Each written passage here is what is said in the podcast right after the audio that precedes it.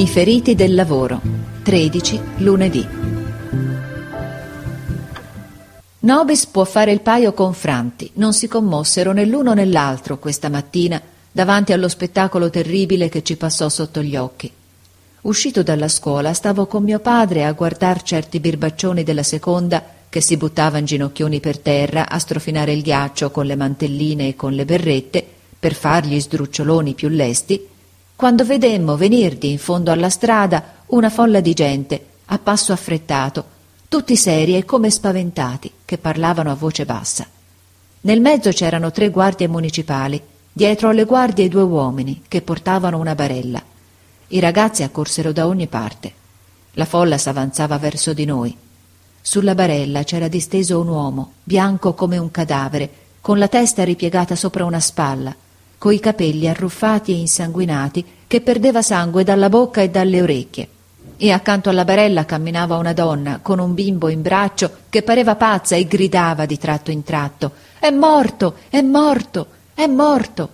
Dietro alla donna veniva un ragazzo che aveva la cartella sotto il braccio e singhiozzava. Cos'è stato? domandò mio padre.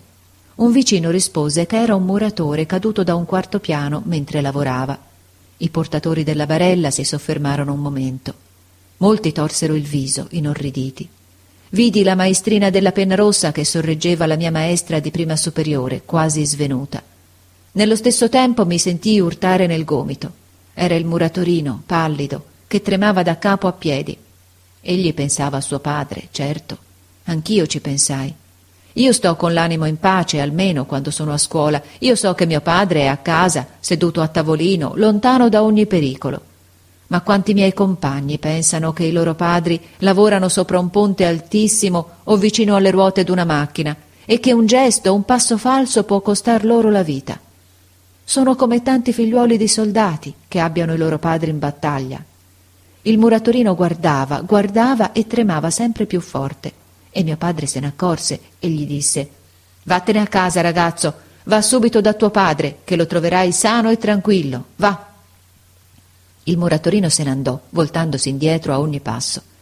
E intanto la folla si rimise in moto e la donna gridava da straziar l'anima È morto, è morto, è morto.